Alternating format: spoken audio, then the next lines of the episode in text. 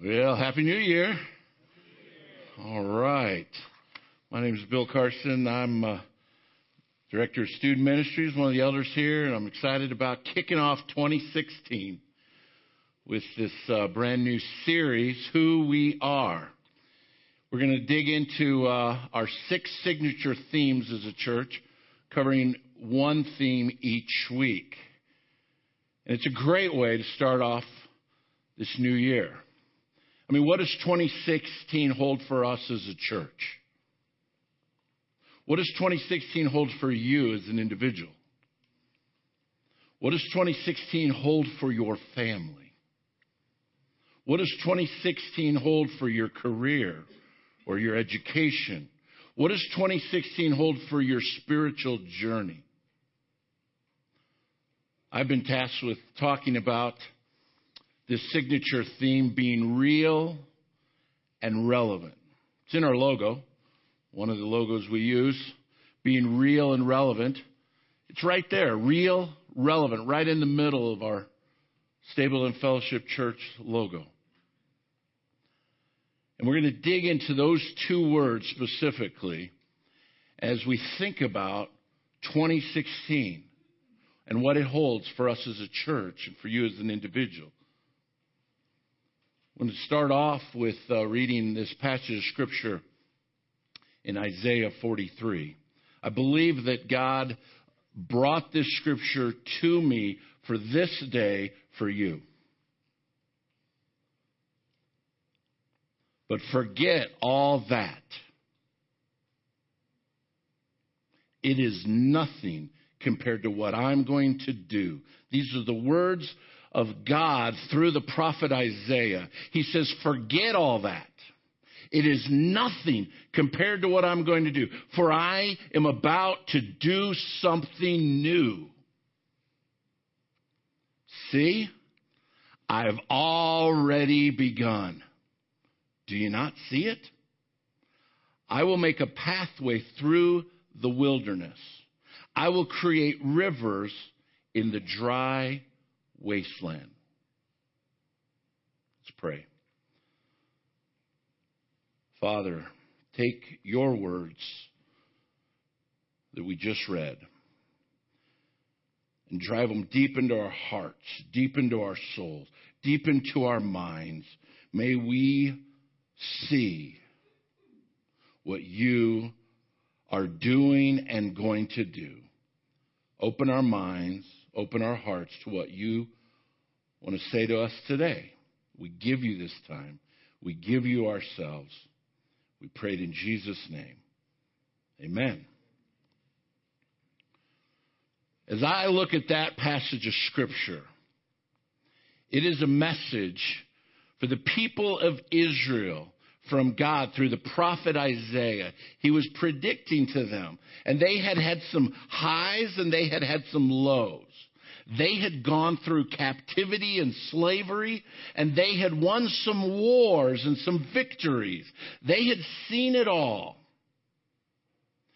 And Isaiah speaks the words of God to them and to us today by saying, Forget all that.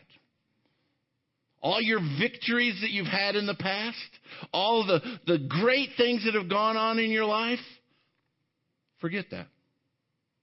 Don't live on your past victories. Some of us do that. You know, back when I played college baseball, we live in our past victories and we kind of dwell there. And God is saying to us through this passage, we can't live and be carried by our past victories nor can we dwell on our past defeats.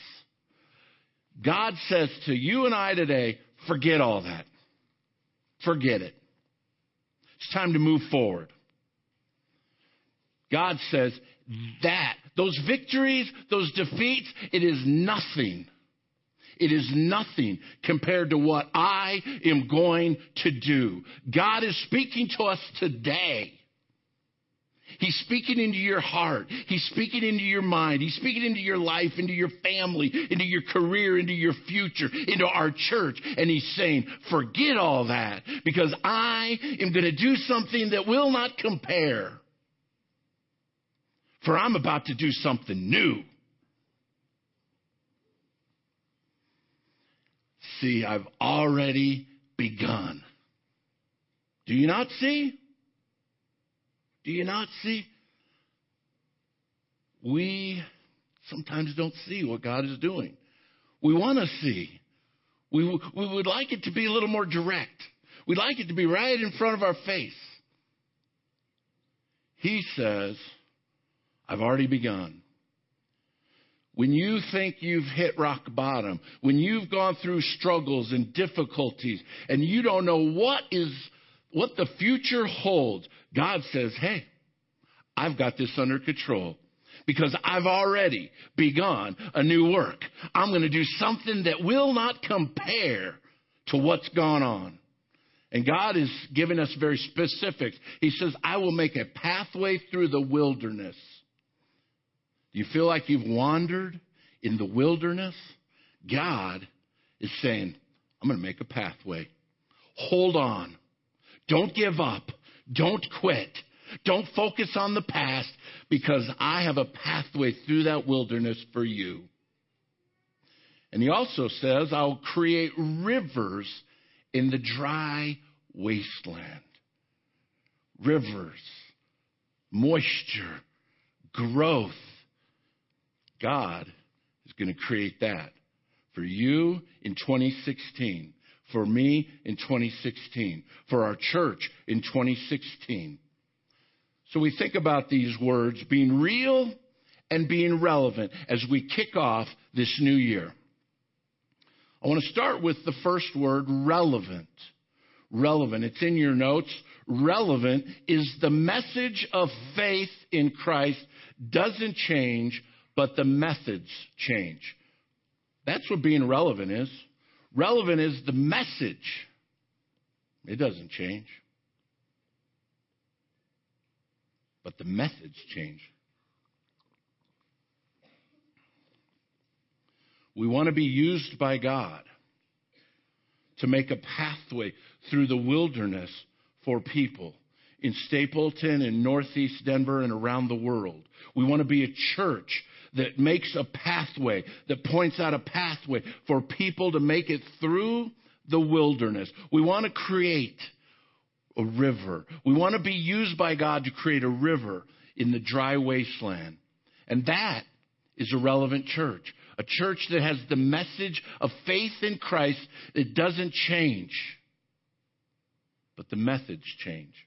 In Matthew 24, verse 35, Jesus says, Heaven and earth will disappear, but my words will never disappear. The Word of God, the words of Christ, they never change. They never disappear. They always will be true. The message doesn't change, but our methods must change as we are the church of 2016, what methods will be effective in reaching our community and our culture for Christ? What methods do, are we going to use to reach people who have never gone to church before? How are we going to reach them? How are we going to reach people who've been in church all of their lives? How are we as a church going to reach people who used to be in church but have become disillusioned and maybe stepped away from church?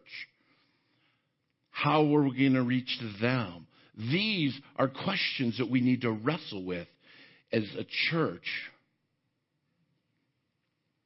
Now, I grew up in two churches primarily from the age of seven on. My, both my parents, they were raised in very conservative churches, very legalistic churches. And so when they became adults, they had gotten away from the Lord and away from the church and they kind of did their own thing. And when I was seven years old and my sister was five, my parents said, you know what? It's time for us to, to raise our kids with the Lord and in the church. And so at, at seven years old, my parents took me and my sister back to church. My parents, they were, they were smokers at the time and, and they decided this was a whole new transformation. We're going to go back to church. We're going to quit smoking. We're going to get, get back close to God. That was kind of their big New Year's resolution. And I remember that my parents used to go to this warehouse. I, I grew up in Arvada, right here in the Denver area, and we used to drive down Wadsworth to Colfax in Lakewood, and, and they would go to this warehouse that was sold cigarettes by the cases discounted. And, and so, so this new year they decided we're not going to buy cigarettes from the store, but instead we're going to go, they also sold candy and gum and mints and they needed something for their hands, they said. And I learned this as a seven year old. And so they decided they're going to drive down Wadsworth Boulevard to Colfax to this warehouse and get a box and just start loading it up with candy and mints and gum and some more gum. I mean, I was like, this is awesome. It's like Halloween again. It's cool. And they're like, oh no, no, this is this is for your mom, mom and dad. We're trying to we're trying to you know cut cut back on cigarettes and, and break that habit. And they did. They did. Now they gained a little, little weight, but they quit smoking.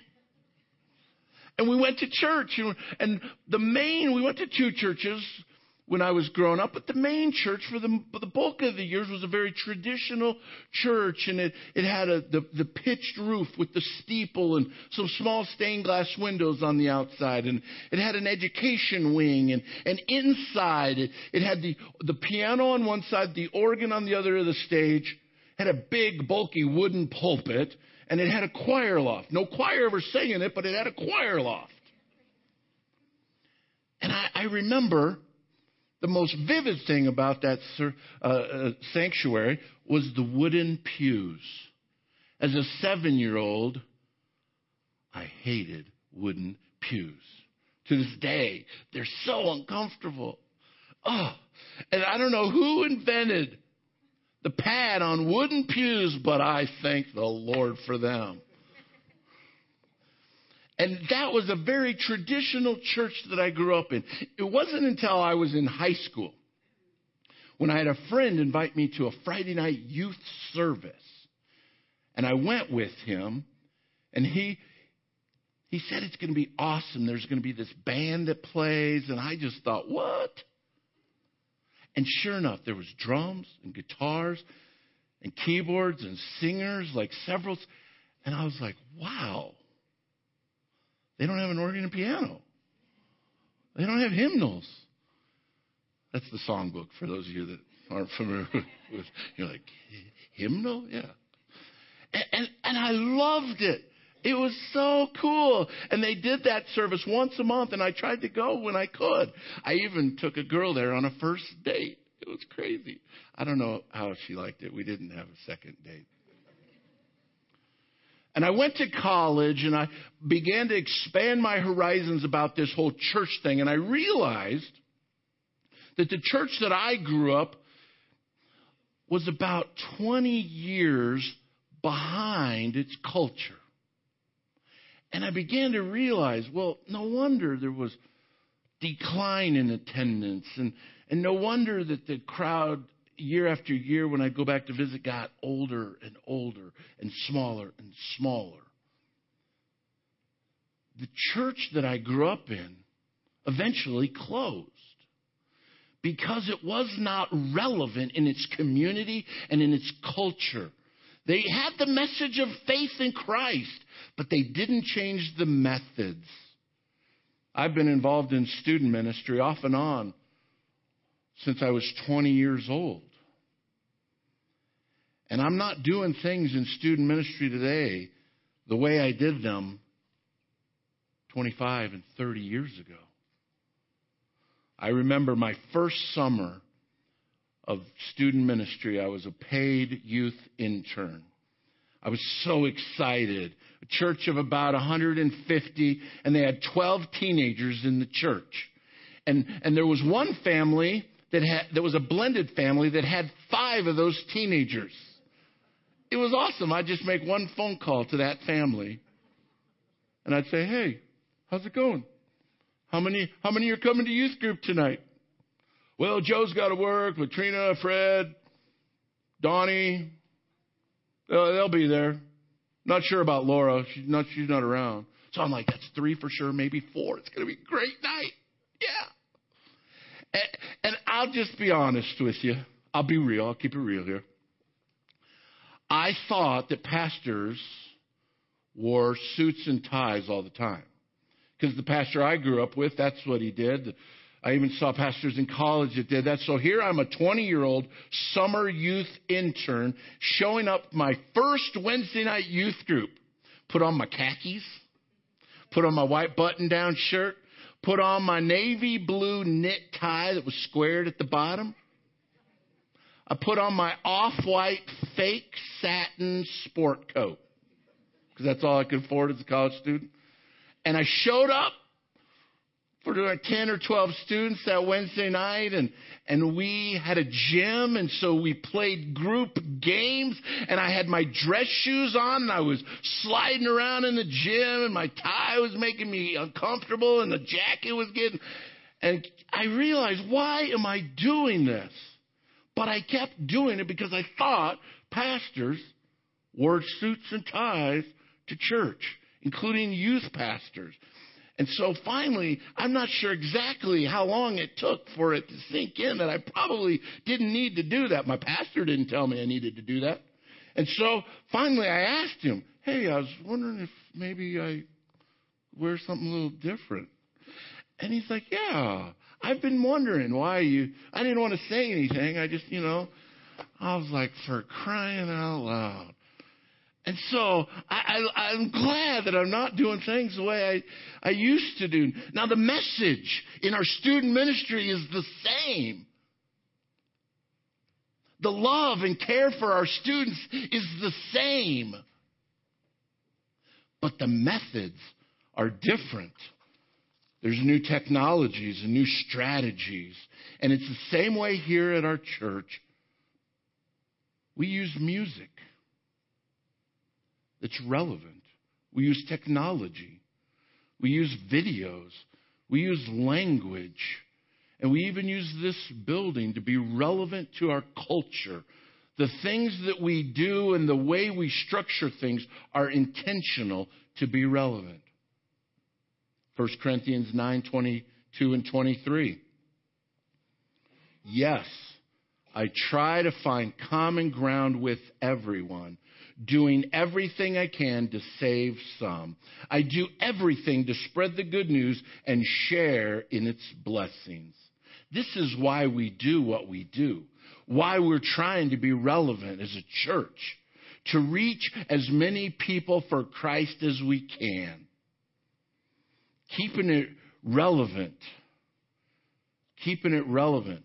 The message doesn't change. The methods must change in your life? Are you keeping it relevant with your family, with your children, with your nephews and nieces, the people you come in contact with uh, that you're trying to share the good news? You know, sometimes the, I mentioned language. Sometimes we, we as Christians, we get this Christianese, this language, you know. And, and I, I, I always wonder about people that have no knowledge, you know. It's like, what are they? Well, God bless you. May the Lord keep you and hold you and sustain you through and through. You know, it's like King James Version, and we just talk like that. And sometimes that's natural, and that's how we grew up, and we're used to that. But, but even in our language, we need to communicate on a level that's relevant because we're trying to reach people for Christ. The second thing that is in our uh, signature theme that I want to talk about today is, is real real, not pretending to be something that we are not, but recognizing we all have room for growth. Not pretending to be something we're not, but recognizing we all have room for growth.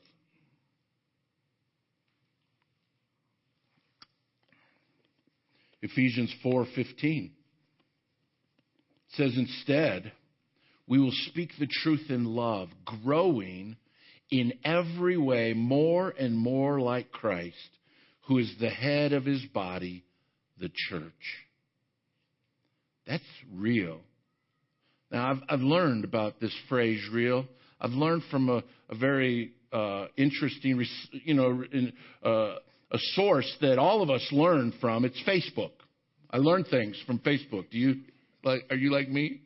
It's part of my research. Is go to Facebook. Maybe Facebook can help me. This there's a logo with a key and and a, and the uh, the number 100, and that stands for keeping it 100, keeping it real, keeping it 100 percent. So sometimes some of the the the students or the college young adults that I am friends with on Facebook, I'll, I'll see their posts and, and they're just going to tell it like it is. And, and they say, I'm keeping it 100. Keeping it 100. And that's what we are trying to do as a church. We're just keeping it 100. We're keeping it real. Keeping it 100%. We're not pretending to be something that we're not. We all have room for growth. And we want to be a church that recognizes that we need God to do a new thing in our life and in our church. When I uh, was in college, I worked at a nursing home, and I used to do janitorial and maintenance. And, and when I was on the janitorial assignment, they would give me a block of rooms to clean. Sometimes residents would be in their room, sometimes they wouldn't. I'd go in and clean, and there was one room in particular that I remember. I don't remember her name, but I can visualize her. And she would sit in her wheelchair, or she'd sit in her bed, or she'd sit in her chair. But she, she used a walker sometimes, but she, she had trouble walking, but she was very sharp, very bright, very funny, very interesting to talk to. And she obviously had family and friends that loved her because around the holidays she'd get tons of cards and, and birthday cards and Christmas cards. And we'd talk about those things as I cleaned her room. But she, in, inevitably during the conversation, she would call me over and she'd open up a cleaned out little butter a butter container that was cleaned out, and she'd pull the lid off, and it'd have butterscotch candies. And she'd reach out and say, Take one. Take one. And then I'd say, I'll, I'll put it in my pocket for later. Thank you. I love butterscotch candies. And then she'd go, Take, take another. Take another. Take another. And I'd take another. I'd say, Thank you very much. And then she'd look at me. It happened every time I went in her room. She'd look at me. She'd go, Bill, you're such a good boy. And then there'd be a long pause, and the smirk would come, and she'd go, When you're sleeping. She'd laugh. It's true. We're all good when we're sleeping, aren't we? We're good. We're perfect. We don't need any, we, we don't need to grow when we're asleep, we're good. The real, she kept, she kept me real, kept me humble.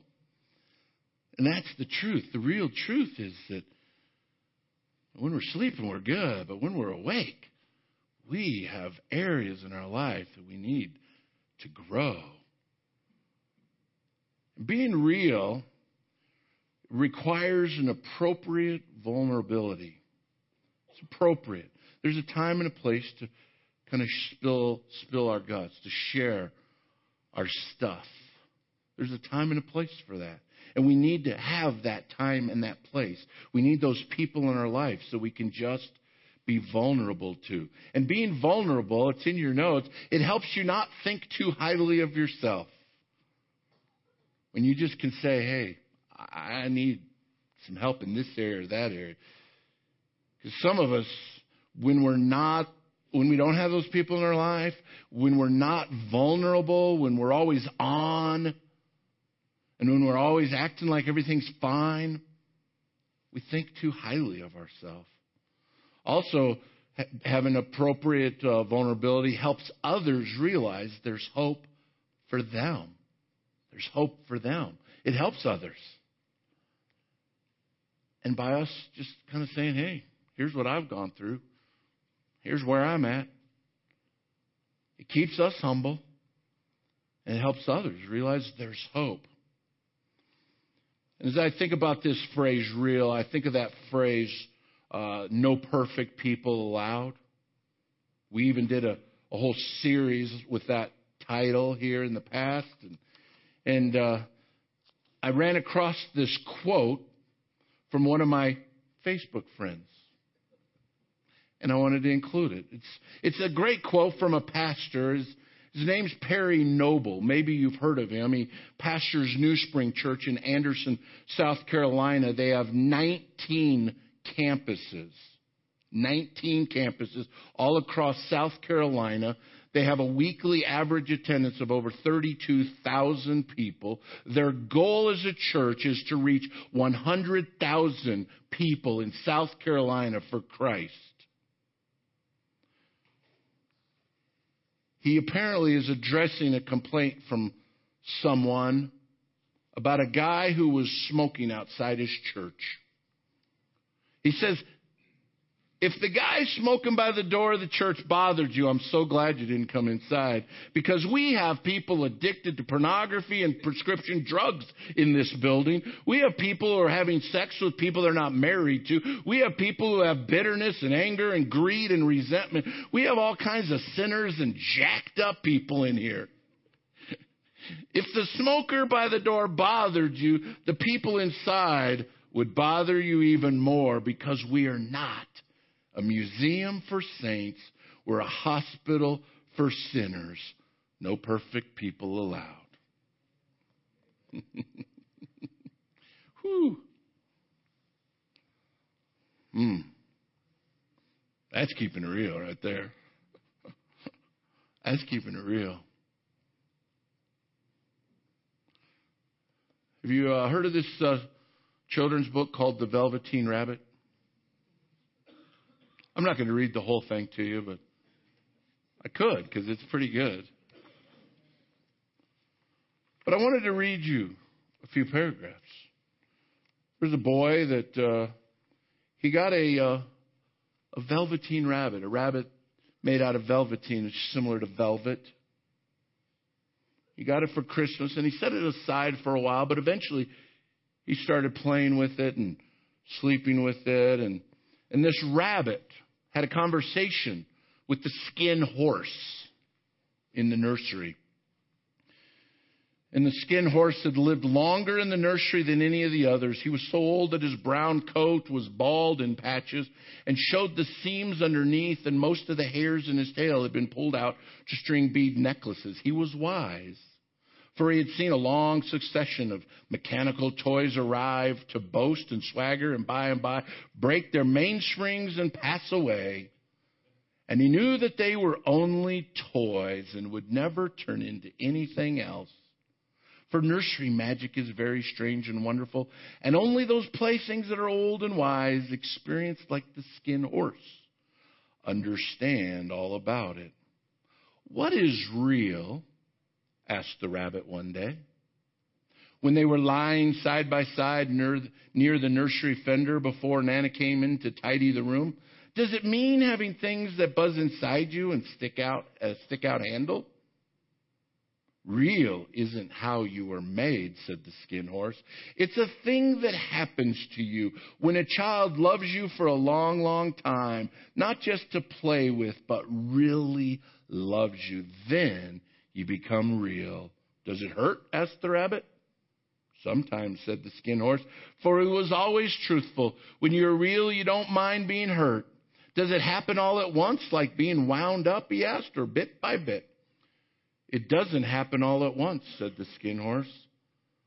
You become. It takes a long time. It takes a long time to become real, doesn't it?